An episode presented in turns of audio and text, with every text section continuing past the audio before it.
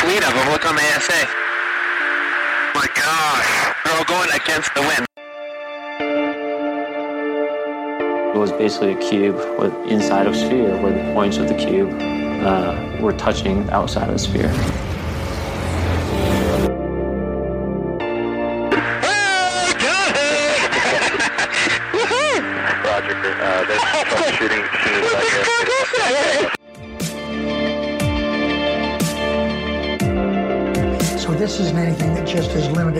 United States.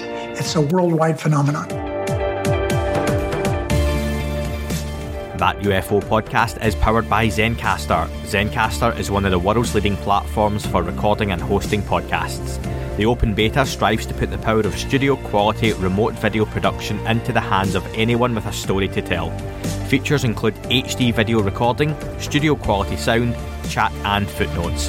All running right from your browser so you can record from anywhere without ever installing anything.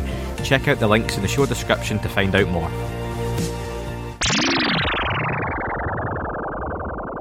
Hi, everyone, and welcome back to that UFO podcast. We've got a breakdown for you. We're recording this on the 23rd of January, recapping about the last week and a half's worth of news because there has been a few things happened.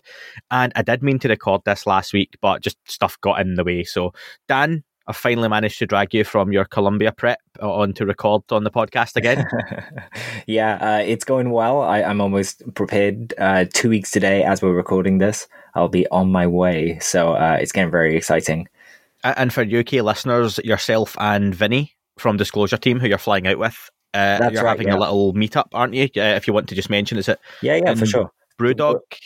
Brewdog in Birmingham. So uh, if you go there, Vinny will be there from 1 p.m. Uh, I'll arrive for, for about, I think, 5.30. So if you can last that long uh, drinking with Vinny, then uh, yeah, I'll be around to say hey. It'd be nice to see everyone's faces. Maybe thank some people if you uh, if you uh, donated. Uh, thank you again to everyone who did. And um, if you want to clear up a few details, Dan, it's at 1 p.m. when? Uh, this is on Sunday, the 6th of February. Just in case anyone turns up at 1 p.m. tomorrow Yeah, or the day after. Or... Birmingham in the UK as well. Just Yes, I was going to say not Birmingham, Alabama is the other one that I'm aware of. So again, if you're in Alabama, it is not happening out there. It's Birmingham, UK, which is a far stranger, colder place. yeah. uh, I can imagine. Hi to all the listeners in Birmingham. So, uh, Dan, uh, just before we get into the news, which there's a lot to, to get through, um, just to clear up one thing for listeners listening on Spotify, I had one of you get in touch with me recently to say you're still hearing adverts and sponsors uh, clips uh, on the premium service. This never really occurred to me that Spotify have their own service called Spotify Premium, where you pay um, for additional devices, all that kind of stuff. If you're looking to listen to the podcast on Spotify with no adverts, early access, bonus content, and no sponsor stuff, then you have to search on Spotify that UFO Podcast Premium.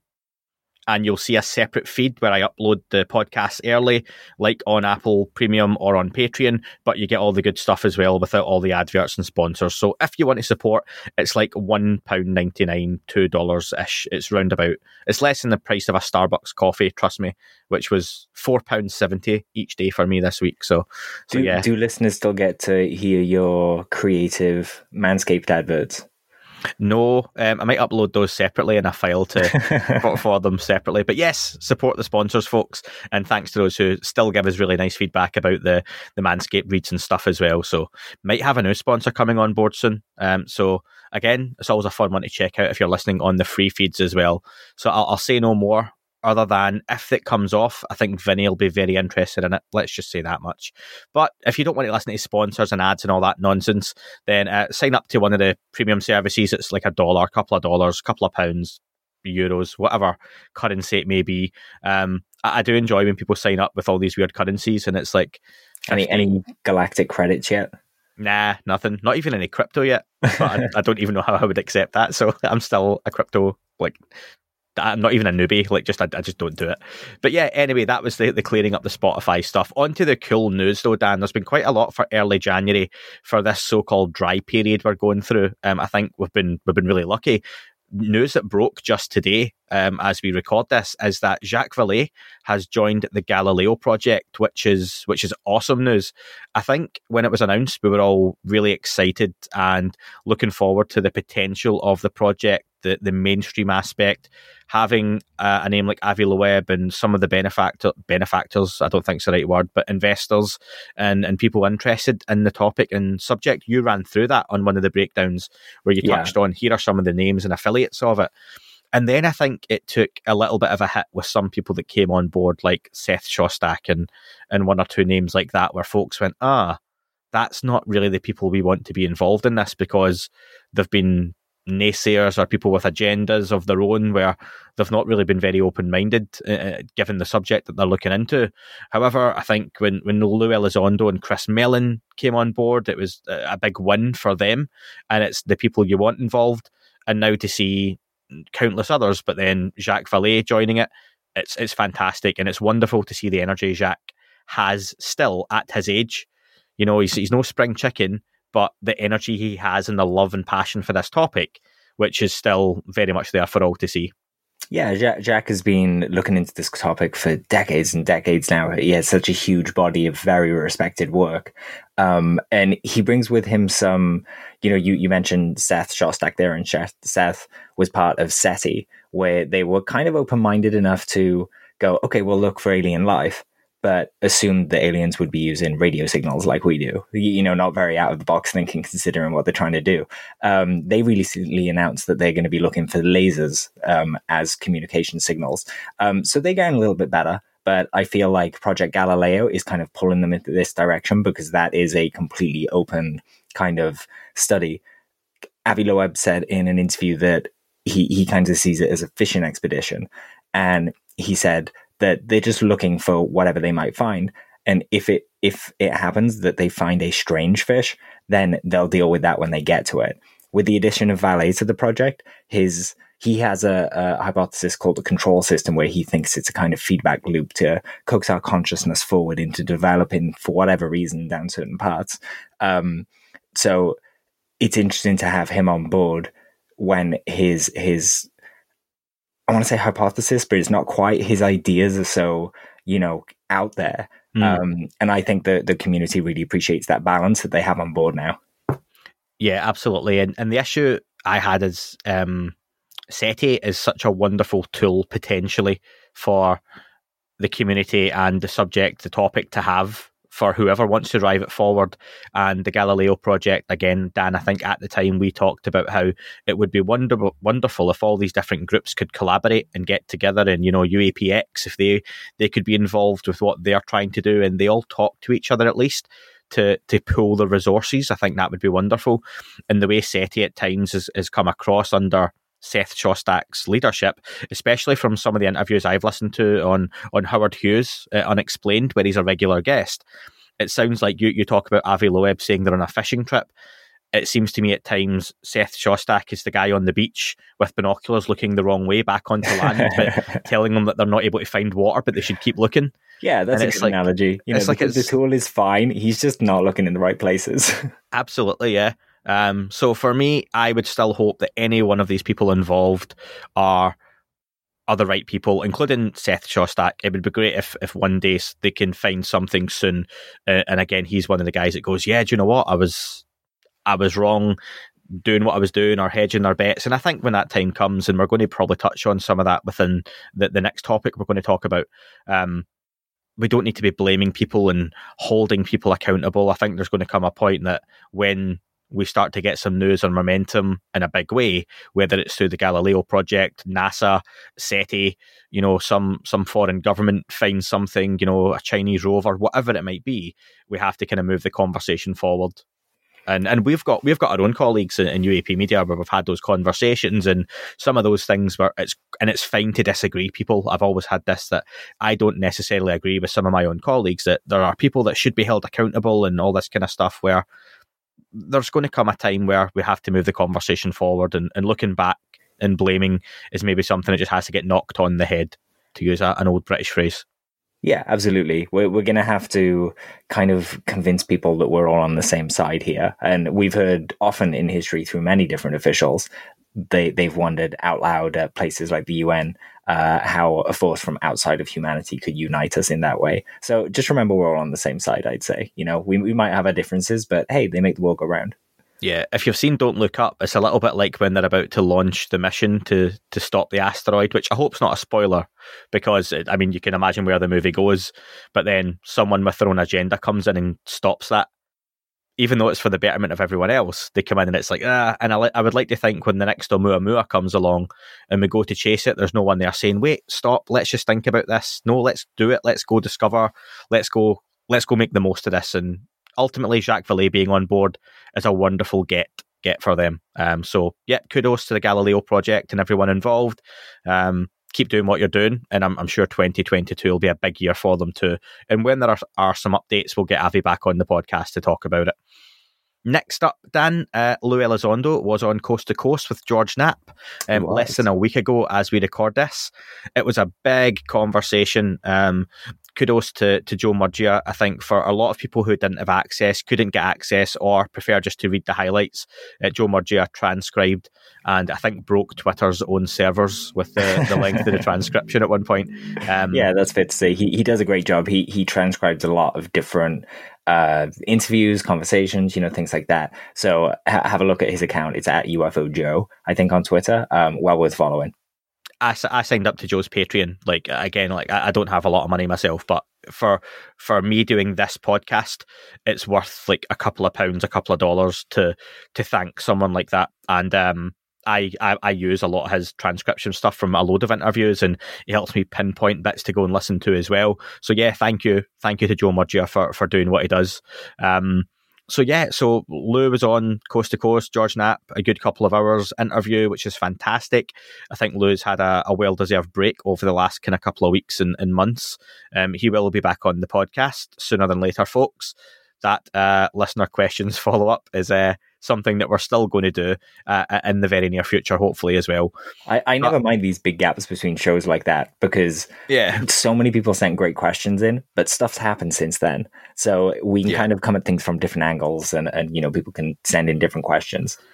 Hundred percent, and as as you listen to this, we've got John Ramirez back on Wednesday, and it's a listener question show, and I've got loads left over from the last one that we didn't get to just due to time constraints, and already people are sending me more follow ups and up to date questions. So again, if you want to send in a question before Wednesday, uh, the twenty fifth 26th, uh, Wednesday, 26th of yeah. January. Please do so. UFO, UAP, AM at gmail.com for, for John Ramirez. But I'm looking forward to putting some of those listener questions to John. But yes, anyway, Lue on Coast to Coast, Dan. Um, what was kind of standing out? Can, yeah. can I just say, I thought Please. it was funny that George's first question was asking Lue about how he felt walking onto the stage with uh, the TTSA press conference, because that's exactly where we left off in the uh, the profile we did with uh, Tom DeLonge. Um, thank you for all the feedback to everyone that's given it, and we'll, we'll get more listener questions. So send those in, and we'll address those in in part two. I'm just going to um, be really egotistical here and assume George listened to the Tom DeLonge profile. And uh, that was how he started off his own interview with Lue by uh, researching ours. So, um, no, I'm, I'm, sure he doesn't. George Knapp's an incredible interviewer. But yeah, it was a nice uh, nice happenstance. And we kind of kick off part two in the, in the next week or so with, uh, with that as well. Um, yeah, so we were talking about some of the things that jumped out for me. It was a long interview, a huge transcription. If you go back and look at that, uh, public hearings, uh, I suppose, was one of the things that jumped out to me early on. Lue made the comment that if public hearings happen, people will be amazed at what ATIP actually found. It was a grab your popcorn comment from Lue. And it probably goes without saying, but I think at one point it was five percent of the story's been told. Lue said overall. Yeah, that was a little right. bit later on. He was talking about his book a little bit, wasn't he? Yeah, um, yeah, five percent. So very curious what's going to be in there. A listener did ask about the book. I'll just touch on it because we're talking about the book, I guess. Yeah, uh, go on. on. Um, and Lue was uh, basically saying, "Oh man, I can't find my notes now." That is typical, isn't it? He's too busy looking up suitcases for Columbia. I've got a big page of notes. Uh, hold on. This is, this is pods where we're go- this is where pods where we're going to jump about though. Like we'll, we'll not cut this bit because it, it, gives Dan a lot more work to do. He's going to find them, but um, tell you what, well, do you want to come back to the book? I've and that makes it. it easier. You got there's it. a, there's a cool. control F find function. I just need to use my computer properly. Um, yeah, Lue, Lue said that he's writing the book for a very, very specific reason that'll be clear when it comes out. Uh, he hopes it's extremely informative, and in the same breath, says that he's working on with a group of people what he sees as the definitive UAP documentary, uh, which. I mean, that'll be very exciting told from his point of view. Uh, and I'm sure that will contain a lot of things that we haven't heard about or spoken about yet. and that's not the same documentary announced by Leslie Kean and CNN. I don't think it doesn't seem to have a link. If if there has been, I've not seen that.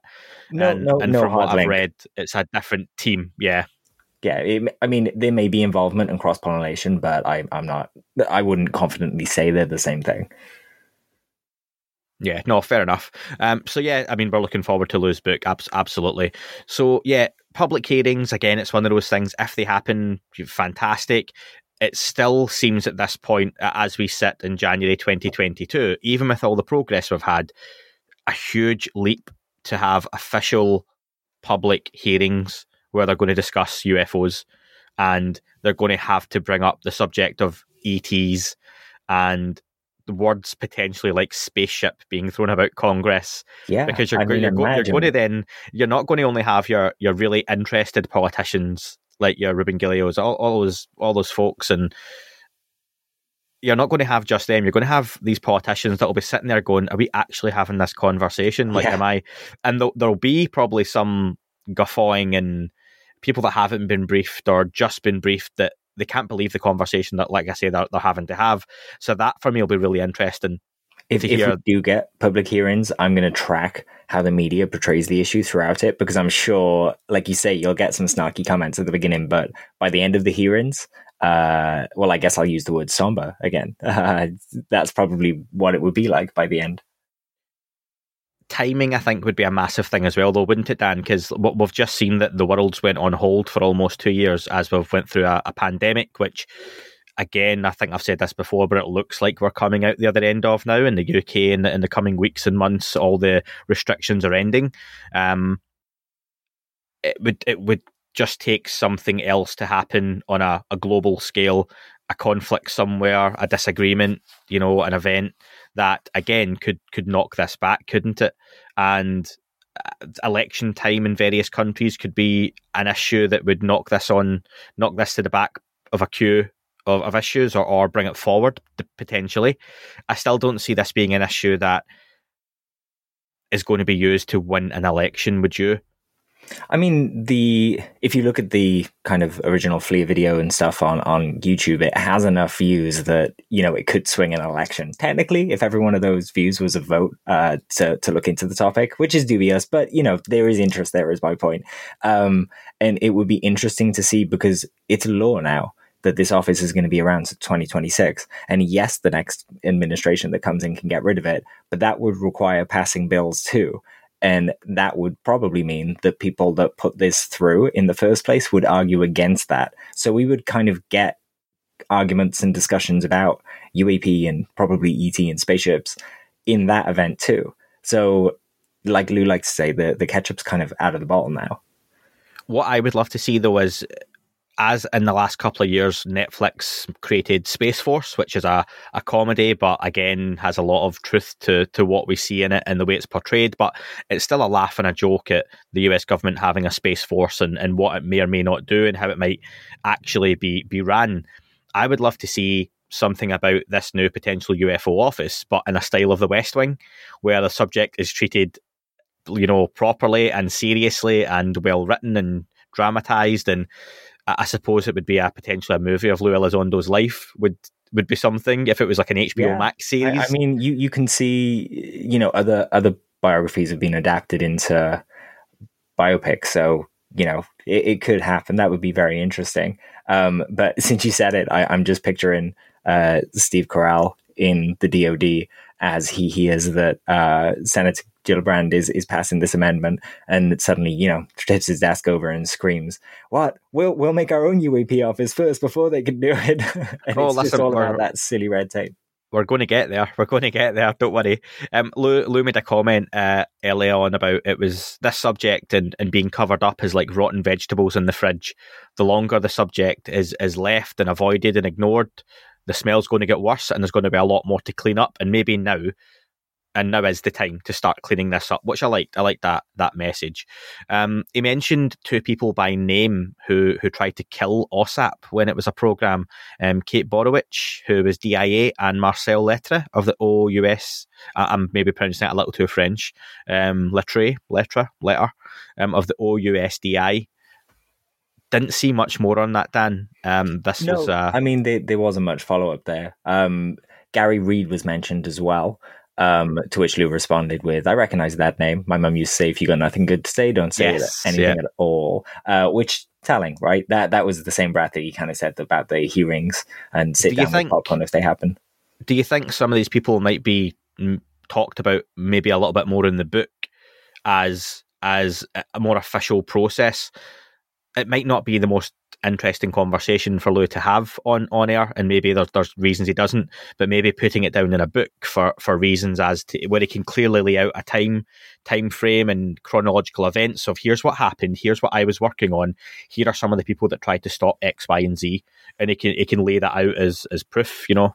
Yeah, and and you would imagine that if those people, I mean, they they get an option. We learned with the Skinwalker book, um, Lakatsky's one, that you can they they have to submit it for kind of processing and for redactions. Um, so it'll be interesting to see if any of the people Lue mentions, or departments he mentions, or events he mentions, um, are redacted. You, you know, um, I believe they they had to in the book kind of cite you, or at least give reasons why and things like that. So that'll be interesting if that happens. let me bring in a little bit of speculation here, potentially, because he made the comment off the back of one of George Knapp's questions that ufologists looking for proof of alien bodies go take a break, go learn the piano or the violin, check out for five years, then come back. Is the, the five years timescale in any way relevant? Do you think? Am I doing that thing where I find a timescale and go, ha, five years is uh, is that when we're going to get pictures of alien bodies? I think maybe because Lue said five seconds when we were talking about the temporal stuff, right? Um, so maybe it's just a convenient number, or, or maybe you know it's the number at the base of the universe. Ooh, Ooh, yeah. Uh, so uh, he's probably just picking a random, like, arbitrary time scale there of come back in five years and you'll see the progress. I think we have talked about, haven't we, that in, in now just over four years, how much progress has been made. That by the end of this year, we could be looking at, wow, there's five years since this all came out and look where we are. And he's making the point that if you're really looking for some of that maybe more sensational stuff, I suppose with another five years' time passing by, we could have had those congressional hearings, more incredible videos or photographic evidence come out, maybe that famed black triangle photo that everyone's it's probably going to become internet myth, let's be honest, or internet legend, that, that photograph. But yeah, what what could have come out in, in five more years? Because you would have to say, if we could go forward in time, Dan, which maybe there are species that can do that, as we've learned, if we could jump forward we can in go time. forward in time. Wait, watch. Yeah, oh, yeah, we've done it. Yeah, We've done it, and yeah. there again. Yeah, very good. But if if we could jump forward that five years and and review the five years that have just been, if we weren't much further forward and we were still talking about the Nimitz Princeton event, those three videos, the potential of a black triangular photo, the UFO office is set up, but you know we've not heard much more from it yet. But it's doing lots of great work in the background. You would have to say, ah, that has been a bit disappointing. But I'm I'm guessing, and the what I'm taking from that, what Lue is saying is, you know, in five years we're going to have a hell of a lot more progress, even more than what we've had already, and and just wait. But for those of us who are interested in this and who want to podcast about it, or if you're listening to this right now, listening to us talk about it, then you can see how much just in the last week and a half, and we've still got more to talk about, has happened. Um, 2022 is going to be a knockout year. Lue said, How much you take from that will depend on which side of the Lue Elizondo fence you fall on. We don't have to say, you know, we, we are fans of Lue, if you want to call it that, and, and we've got faith in him. But I think it's something that even if you're one of those people who aren't massively happy with, or, or you know, don't take everything Lue says, you know, at face value and such, that it's something you're going to be able to come back in just 11 months and evaluate. Has 2022 been a knockout year? We're living it right now and we should have you know some some big announcements some setup of the office, Galileo project really taking off, UAPX in, in April with data coming out, and and any number of other things potentially. So Lue- at least you don't have to wait mentioned, too um, long. Lue mentioned that they're trying to form an academic and civilian advisory boards, Mm. um, and that someone with a PhD in sociology um, is interested. And Lue goes on to discuss how basically the, the next questions we're, we're no longer talking about are these things real? These things are there. It's how they affect us now as a species in different ways, uh, socially, financially, all these things that are really, really important. Um, and that's, I mean, that's what actually tackling this issue looks like on, on a proper scale, right? It's not about just looking at videos of lights in the sky. Um, it changes a lot on this uh, globe. the phrase that's mentioned is we have to look at extending a hand and not a machine gun uh, Yeah. going forward and and those are questions and conversations that you would hope are absolutely being had um it's something that go, going back years we've seen you know it mentioned that, that the vatican has an interest in the subject we have seen like you know has the us government got a a plan for you know if and when we make that contact. We've seen enough movies about it. You would like to think there's there's something there's something down there. I know it's something that Nick Pope mentioned that he had put forward years ago to the to the British government, but how much you can put into that, I, you know, was it just lip service to the Daily Star or eh, you know name a, a other and, paper? and that would probably serve a very specific kind of disclosure, right? Like that, and any plan like that at the moment probably is pretty conservative and talking about, okay, well, if the species comes from space and says hello, but we, we know there's all this other weirdness in this subject. So, you know, what, what happens if, or that plan, I should say, looks very different if suddenly we know there's a species that can just walk through walls and see all our secrets at will and, you, you know, we hide nothing from them, basically. We've seen what happens in uh, Close Encounters of the Third Kind. You know, let's play some nice music, flash some lights, and everything goes well. And we've seen Independence Day where let's flash some signals at this thing and it gets blown out the sky. So, you know, it's it's an interesting conversation. Maybe a good what if down the line again, Dan. Yeah. the conversation always right now still goes back to drones, which is the, the buzzword of the last couple of years, okay? Um, and Lue talks about the drones argument and goes back to rightly that, you know, we didn't have drones. Maybe you can use that argument now that, yeah, it's drones, everything's drones. There was a football match in the UK stopped yesterday for, for 20 minutes because someone was flying a drone over the stadium.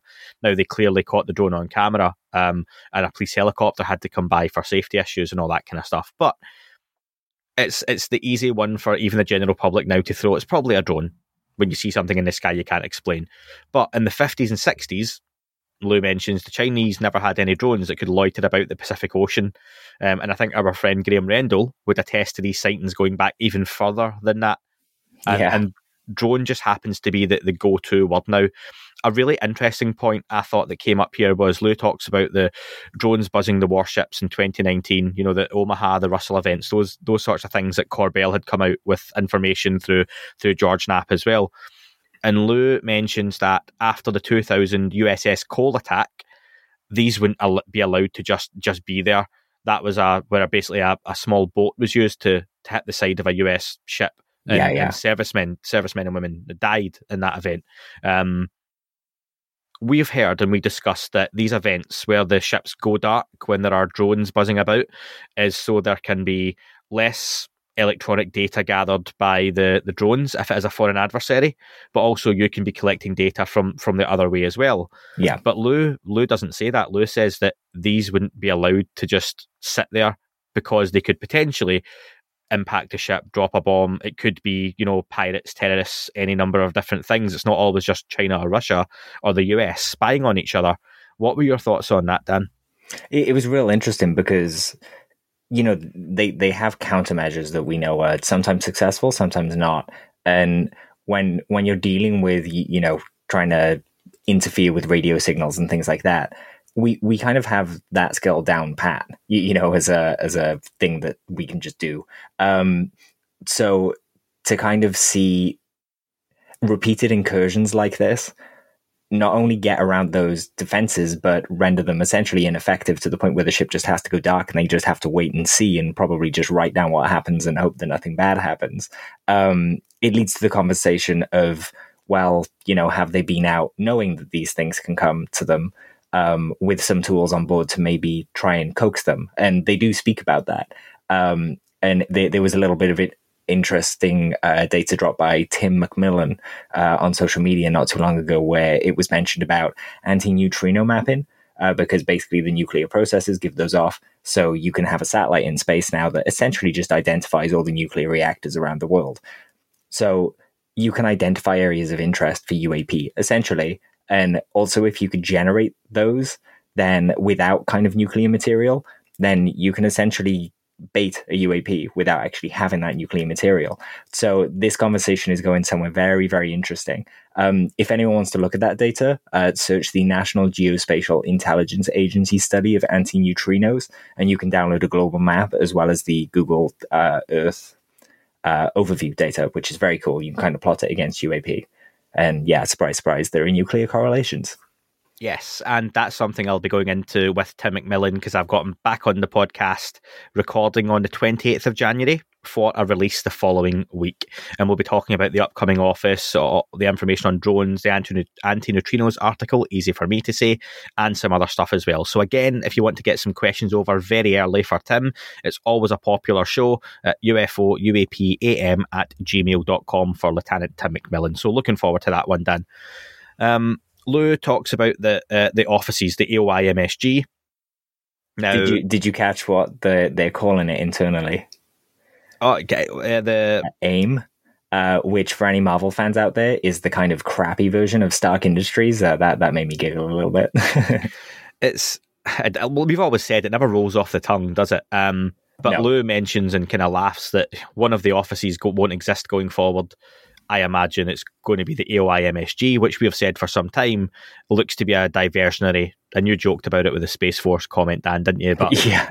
it's very much been a oh look look look what I can do um, yeah, yeah, over absolutely. here. You don't you don't need that. I'm doing this. Imagine I didn't want Dan to go to Colombia because I needed him to record something that week. So Dan, instead of going to Colombia, I've actually uh, set up my own documentary it's going to be on the lights of Northumberland, and we're going to hike up um, Northumberlandia. That's something you can Google, folks. I live very close to that. Um, it's quite an interesting landmark. But yeah, we're going to hike up there, and we're going to look at the lights that have been seen above there, Dan. So yeah, there's no need for you to go to Colombia. That's pointless. This is getting done over here. So yeah, that's what they've kind of done is, is look over here. Don't worry about that. We are dealing with it. We are taking this seriously. You don't have to do that and it doesn't seem like it's going to work. It seems on a really international, global, you know, important governmental level, quite petty. And yeah. yet here we are. Bu- bureaucratic nonsense, I, I, would say. You know, Lue, Lue points out that USDI is an oversight organization, so it can't actually do any investigation, so it can't fulfill the remit the Congress has just asked uh, of it. Um, so, you know, it can't possibly do it. It can't do the job, therefore it's not fit. To go with your analogy, even further, it would be like you doing that and not actually having a production company in place in the first place. so I just kind of show up and there's nothing to do, you know? That's the plan. Yeah, I, I don't have a production company in place. anyway, as long as you provide a lot of pie, I'll, I'll come. Yeah, me with a, a, webcam plugged into a power bank. That would be the production company. Um, listen, it gets the job done. So yeah, I thought that was an interesting, if albeit expected, comment from Lue. Uh, and again, I, I, don't feel there's a need for that AOI MSG with with what's being set up. Um, it doesn't seem like it's going to be the the transparent office that we all hope it is. So, um, interesting from our point of view. If you're outside of the US, that in 2022, more international cooperation at the official and unofficial level is to be expected as well. I mean, ourselves in the UK, Dan, doing a very small part uh, uh, with UAP Media and our colleagues, you know, Dave Partridge, Graham Rendo, Adam Goldsack, Vinnie Adams, to to kind of help the conversation forward as we can here. And I mentioned a few weeks ago, I think, and, and again, even just things like some of the articles that have gone out through various um, online services recently, different papers, we have been in touch with the journalists. And it's even been things like getting them to correct some of the terminology they're using. If you saw the Daily Star headline and quotes about extraterrestrial nonsense that they had on, we are actively just trying to do little things in the background that you know for if if a paper has a sizable readership you know can they take out phrasing like alien hunters and alien enthusiasts and can you just talk about this seriously and it's been very very small battles you know this is when i talk about there's no call for politicians in the UK at the minute to en masse to discuss this in Parliament because we're still trying to get journalists to to change the wording of articles at the minute. So yeah. it's it's a grassroots movement, and it's great that we've got listeners getting in touch as well. To and, and, no doubt people who don't listen to the show as well. There's there's plenty of those. I mean, needless to say, there's more people who don't listen to the show than do. But it's great that people are being involved and, and contacting local politicians and and saying that I'm trying to get in touch with them and I'll let them know about an interest in the subject and and what's happening in the states and elsewhere in the world. So I'm I'm excited that we can be a very very small part in helping the change here in the UK. And if you're listening elsewhere in the world, you know, contact your own politicians, contact ju- contact local journalists. doesn't all ha- doesn't always have to be a politician because journalists and newspapers, media outlets, those are the people as well who can have a huge say in, in what is discussed and what is the zeitgeist and, and everything in, in your own in your own kind of area as well. So I'm I'm hopeful from a UK point of view, Dan, that we, we can help out a little bit with that as well. Yeah, I, I think so. Uh, it's all about those kind of small battles, and even if it's just putting out on someone's radar that it exists and is being taken seriously, do it. Like, you know, the person's eyes might glaze over after that bit because it's a lot to take on. This is a huge paradigm shift. But if you just kind of stick with it and just see those ideas out into the world, the conversation will change. This is how it happens. And for me, last point I want to bring up about the Lue Elizondo on Coast to Coast, I would thoroughly recommend people check it out themselves. There are ways and means to listen to it, or, or you can read Joe Murgia's transcript. Uh, George Knapp talks about the, the weirder side of the subject. Um, we all know Lue tends to stay very much nuts and bolts, facts, the, the congressional stuff, his work in ATIP and such.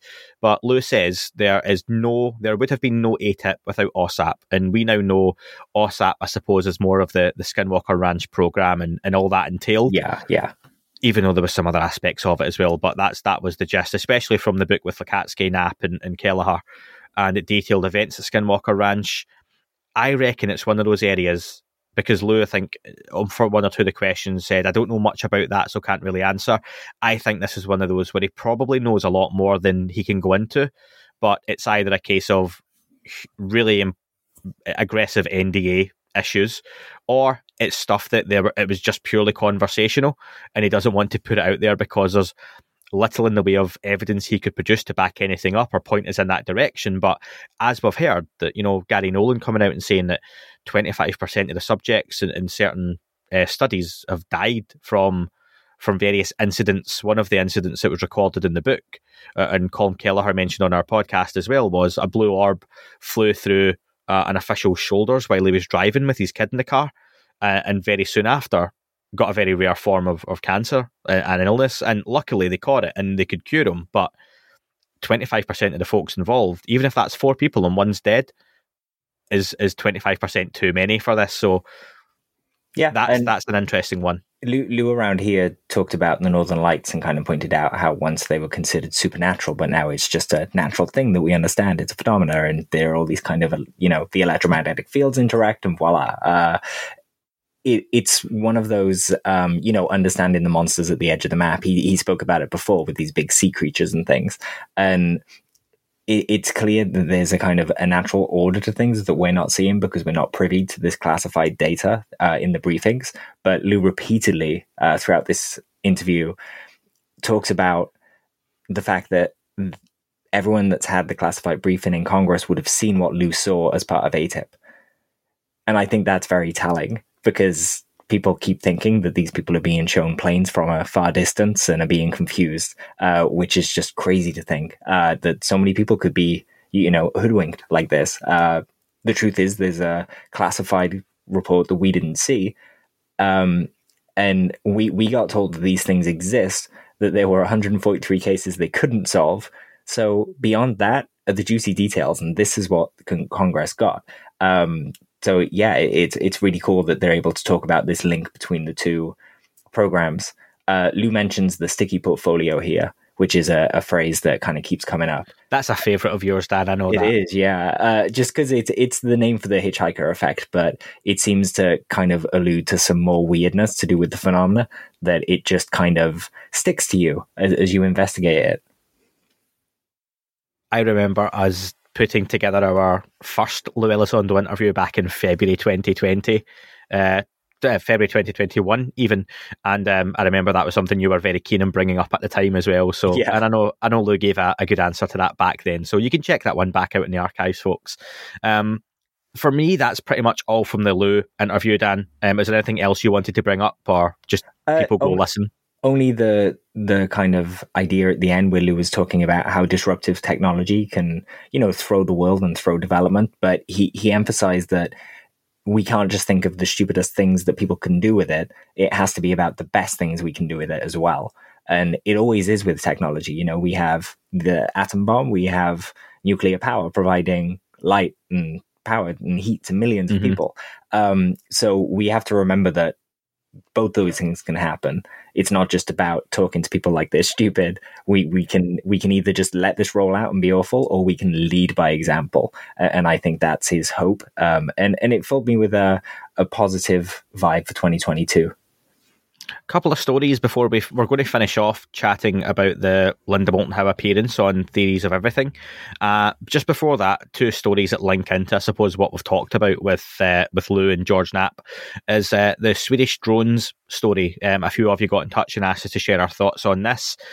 There were basically drones buzzing various sites around Sweden um, over the course of a period of time, and there's been various investigations into it and other reports over over the last couple of years, with sightings sometimes 400 miles apart.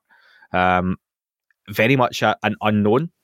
This is why I suppose we hadn't touched on it earlier. It wasn't big breaking news, but I imagine this is something far more common than we, we probably hear about um, from from various places around the world. But essentially, there are unknown objects, potentially drones, potentially not, um, buzzing around nuclear facilities, Dan. And I would think it's very unlikely to be civilian drones messing about with, with nuclear power stations and those sorts of areas because I, I would have sort of expected in this day and age some of those places to have anti drone measures for, for fear of someone crashing one into you know one of those chimneys or one of those buildings or doing some damage or even for, for spying reasons as well.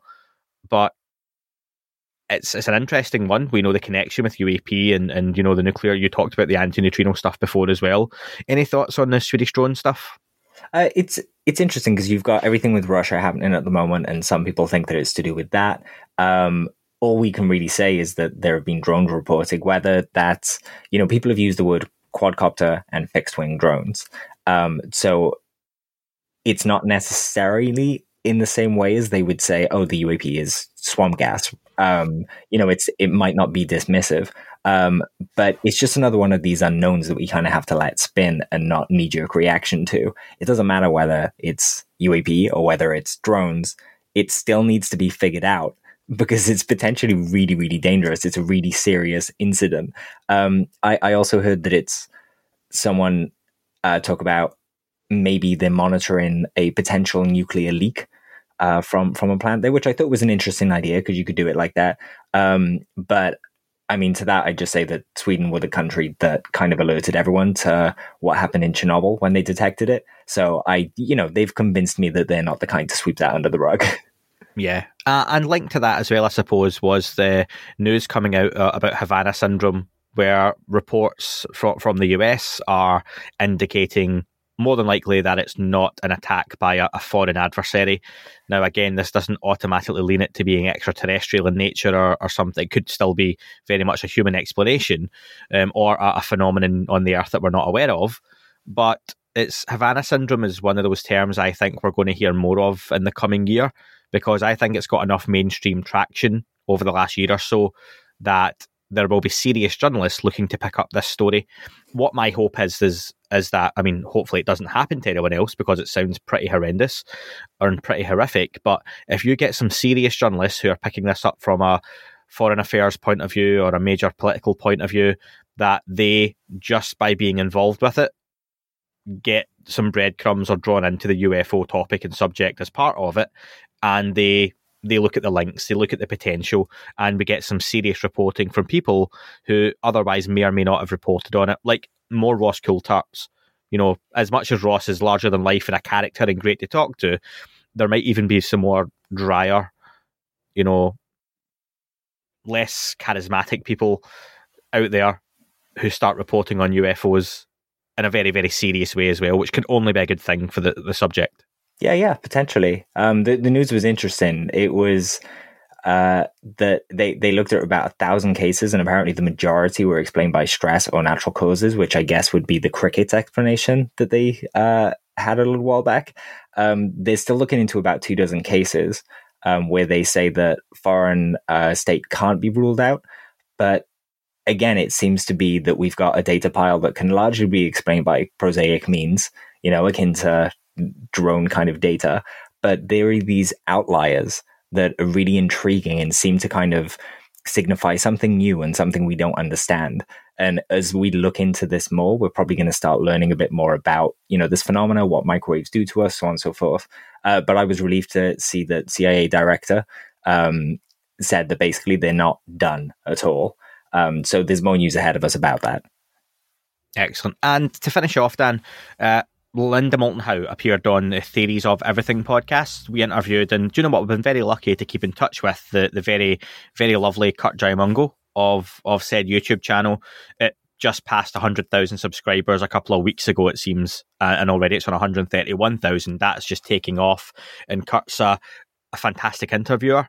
He has a wonderful knowledge and patience for a range of subjects as well and for all the various topic and sub topics and subjects, I can't even pronounce half the, the areas to do them justice. He has an interest now in, in UFOs, and he's bringing that into the conversation in his own unique way. Needless to say, if you look at his his page, I've just opened it quickly just now. If you look at some of his other videos, his most popular videos tend to be that the UFO consciousness UAP. Tom DeLonge um, 315,000. Uh, Linda Moulton Howe in one day is on 64,000, whereas the video uploaded the day before is on 6,500. So I, there is a huge audience. It, it's for... a testament to, I think, both Curt's approach because he talks to you know very serious people about very mm. in very serious ways you know he he approaches with curiosity and and kind of talks out the ideas. There's no judgment kind of in there. And and i love watching that and seeing that those videos are, are, you know more viewed. I, I think that kind of shows that there's a lot of people out there who want this serious conversation but there's only places like this that they can find it right? Um you, you know the, these people are going to be served as we go forward and there's just more and more stuff like this yeah, again, just comparison uh, is amazing as I look into it. Like Ross Coulthart three months ago is on 920,000 views. That's going to hit a million soon enough. Uh, Noam Chomsky that was the month before is on 48,000. So it's kind of a shame as well because folks like Noam Chomsky, there are some really interesting ideas in the discussions about consciousness and society, and they're challenging. Like a lot of Curt's stuff, I have to go back and listen to twice, but they're fantastic. You know, they're really kind of fruitful in the way you think about things. Yeah, if you've got an interest in UFOs, go and check out Curt's channel because he's got some phenomenal interviews on there as well. But there are countless other guests that you may or may not know the names of. I'm sure Dan will throw out some suggestions if you hit him up. If you've got any particular areas you want to hear about, um, that Curt has done some fantastic interviews with. He's got a great, unique style. He's very, very curious about everything, as the channel says, and he's got a wonderful way of asking questions. I wish I said before, Dan, I'm not joking. I wish I was as articulate and you know a quarter as intelligent as he is to to do that. Um, we're not going to go into all the controversy surrounding how the interview ended, folks. You can go and watch it, and you've no doubt heard enough about it online um, yourself. The interview put a, a well known figure in ufology in the hot seat, and how how do I say this, Dan? Um, he asked very fair questions, and it I don't think the person being interviewed necessarily appreciated all of the questions. This is why, and I'll just say this sometimes people ask me, why don't you have this person on the podcast or this person? I think there's an element of, and this isn't just my show, but other shows as well.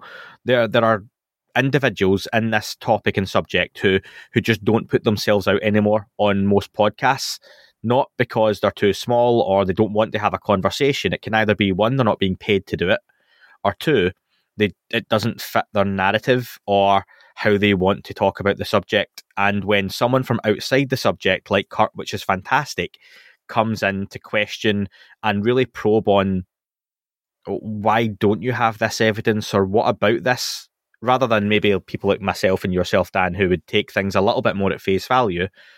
Curt looks for more, and others like Curt look for more. I would think a Brian Keating and Eric Weinstein, these guys again would be very similar. And the interview kind of went as as I expected it probably would, given given the nature of it. I'm trying to be really polite here and careful with how I word it. If I made sense, just jump over it. jump over it. Yeah. So I I think there are again some UFO celebrities. Let's just let me just name one. Okay, Steven Greer won't come on this podcast and other podcasts like it because they won't like the questions to get. They won't like the listener questions to get. I would be very objective. I'd be respectful, but we know there's certain things that aren't going to get answered, and yeah, that's that's kind of how it goes. Um, these people make a lot of money and a very comfortable living, like into the tens of thousands of hundreds of thousands of dollars, as we've seen from some people's accounts that have been published, and that that's great. They've made made their money doing that, but I think there comes a point does the truth stop and their truth begins and takes over. yeah, does have I made sense with that, Dan? I don't want to just ramble on here. Um, I, yeah, I'd rather not talk about it. To be honest. Are you doing an impression of Linda at the end of that interview? No, I, I just, I, I don't, I don't think drama is content. So I prefer no. to focus on the the good information from the interview, which I think. So what was that? Had plenty. Uh, we we had um, you asked a really interesting question about Linda's kind of position in the ufology and how she feels that's changed over the decades because it has you know as as we've had the internet people put different things up make cases kind of different approaches and different evidence um, and she what was the phrase uh, it was ufology means nothing to me which i thought was pretty provocative i wanted to ask you how you, how that made you feel i think that we we know people that don't like the term ufology as well, don't we? And there's listeners yeah. that get in touch, and ufology has a different meaning to different people. I think it's like when I ask that disclosure, what does it mean to you? It's like I I don't see ufology personally. When I talk about ufology, it's just anyone who's involved in the subject of UFOs. But I think the way Linda took it was ufology, as in that old school of you just write books on aliens and you've got a narrative and but she does, and and she she goes to the expos and the conferences and and has the talks and is on documentaries like The Observers with the same talking heads, you know, the the Greers, Richard Dolan's, um, the, these types of people. So I, I I didn't totally get why she said ufology means nothing to me. I'm sure if you again, no problem with anyone making money on this topic. That's not my point, but ufology's made Linda Moulton Howe a very comfortable living and lifestyle over the years. It's allowed her to travel the world, which would be incredible. You know, Dan, you're getting to do that for a, a very small taste of that, and people have been lucky that they've, they've helped you do that as well. To be involved in this subject, though, and I just I, I was a little not disrespectful to me, but just to the question of you know ufology means nothing. That's a nothing answer. I would have absolutely probed more on that as to well, is ufology not bought your house? And you can, know, can you imagine Justin Bieber saying music means nothing to me? Yeah, uh, that's yeah, great, great analogy. Yeah, that's it. It's like, well, it does. It's maybe you don't like the the way people stigmatize ufology, but it's it's what you've been a part of, and you're, you're inextricably linked with. That's going to be your legacy. Um, it got you on documentaries and it's got you attached and no doubt many other TV series that you've been involved with and Ancient Aliens. So you're telling me Ancient Aliens isn't ufology? She was happy to talk about that and our investigative journalism. Again, I suppose someone like Curt would be going in with, like I would have as well, investigative journalism with anonymous sources is really, really difficult when that's all you've got to to quote on, especially with some of the more incredible claims as well. But yeah, yeah, hundred percent agree. I, I, think it would have been interesting to hear about how she vets those sources, um, and maybe kind of distinguishes between information she thinks is unreliable and reliable. Not just because you, you know you want to catch her out, but I want to know those methods as well. You know, it might be helpful to the community. It might be helpful to let somebody know who maybe is thinking about coming out and telling their story, what methods they can use to kind of communicate these things securely. Uh, Even uh, just like what's what's Linda learned in her time, like, and that was partly part of my question. You know, what what have you learned as we're in 2022 and things have changed and the landscape's different to what it was in the 80s, the 90s, even the 2000s. You know, what could she pass on in terms of knowledge and experience, and what are some of the pitfalls and mistakes that she has made? I mean, God, Dan, I could rhyme off any number of, mis- mistakes I've made in the early days making this podcast, from like an interviewing style or questioning style or technical style. How many times have I released an episode in the early days where I never had my the correct mic attached to the recording, so it was essentially recording from a webcam that was too far away from me and sounded awful. It's it's these little things where you get ah okay you learn from it and you move on and people would be interested in that, but I think maybe too much ego involved at this point for for some people like Linda Greer, others to to maybe accept that they can still make mistakes or they have made mistakes. Yeah, And and it's just I, a case.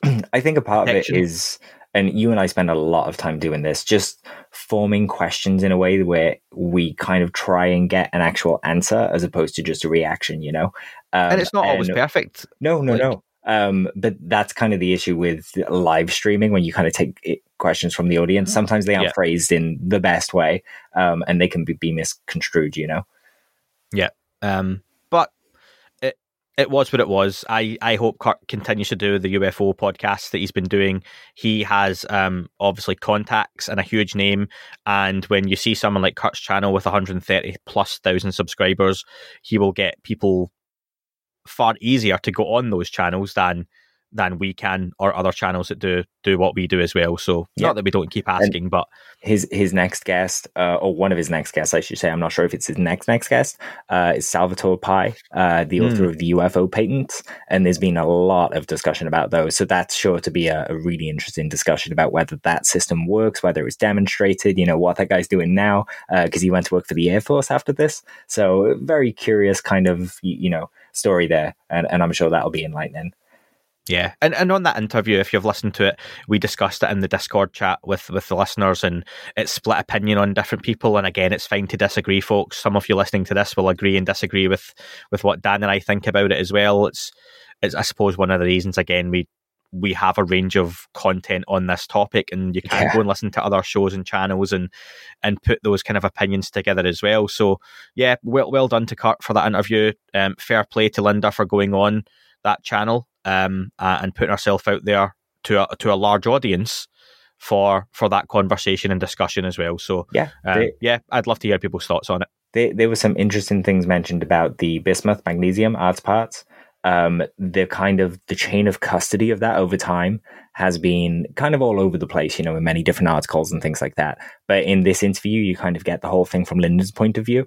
Um, and she talks about why she sold it to TTSA, uh, which I'd never heard her kind of say before. But she she just explained that basically she doesn't have the capability to do the testing on it herself. So when the army kind of say, "Yeah, hey, we can throw terahertz at that and kind of see see what happens," um, she thought, "Hey, maybe that's a good idea." She she even alluded to maybe still having a piece of that, um, so that if they prove that that's true, then she kind of still has a piece to go public with, uh, which I thought was kind of you know interesting. Um, I'd like to ask her if she does definitely have a piece and see it. And and it's also fair, Dan, to say that you know she sold it for was it thirty thousand dollars? Thirty thousand dollars, yeah. Yeah. So again, in your late seventies, you don't have that equipment. You've got a cool piece of something potentially very special, potentially not.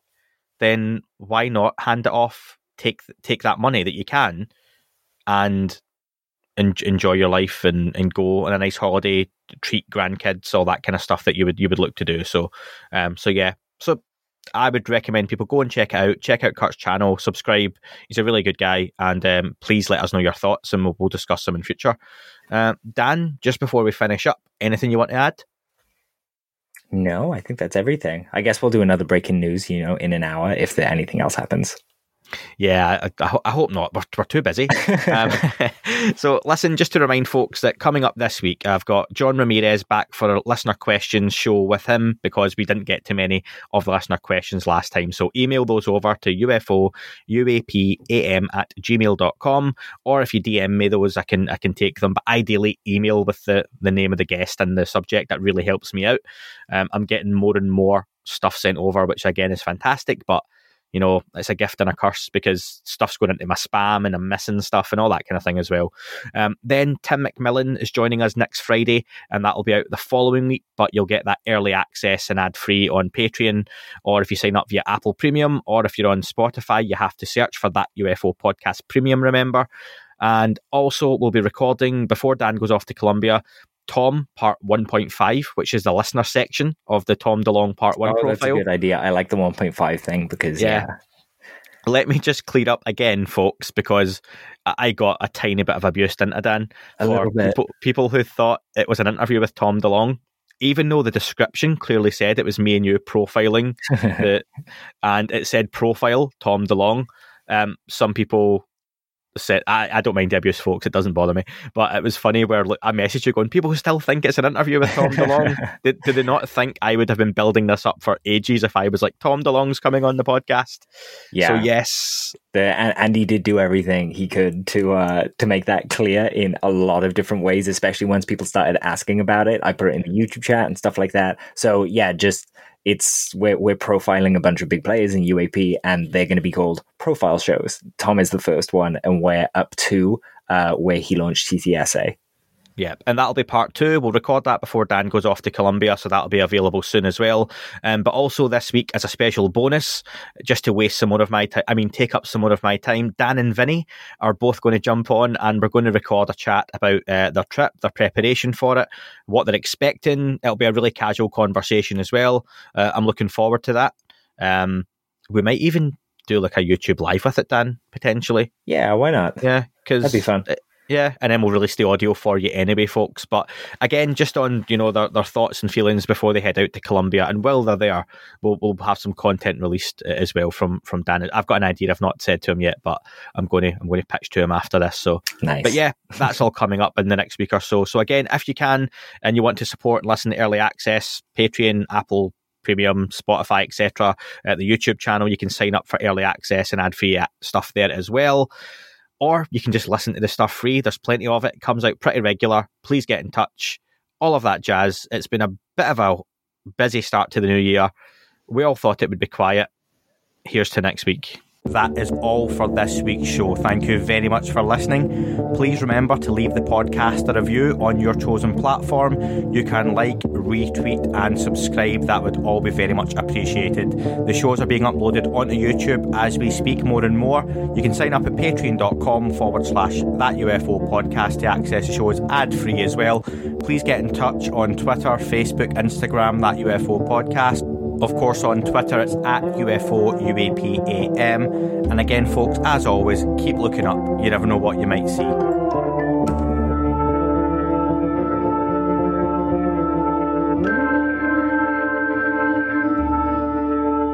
It wasn't a tic tac and not quite like a hubcap designed by Chaucer, a little baroque and quite steampunk, like Alice was playing bass for the Parliament of Folk. The little fucker hovered right outside of my window, and when I shoved out the screen, he made it an issue. I don't think he expected me to see his ass, but I'd had some champagne and smoked a little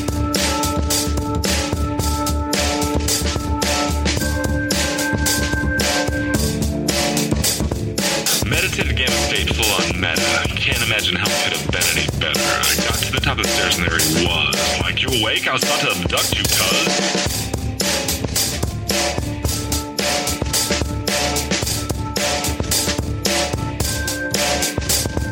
Jumped back and nearly kissed myself, and I climbed out the window after the elf, and I woke up in my bed and there was something on my head, and everything was weird, and everything was red. And I called out my boys, they thought this was noise, they thought it was a dream, they thought it was my toys, they thought it was my problems, and they think I should seek therapy, and I don't know what do, because it doesn't really scare me.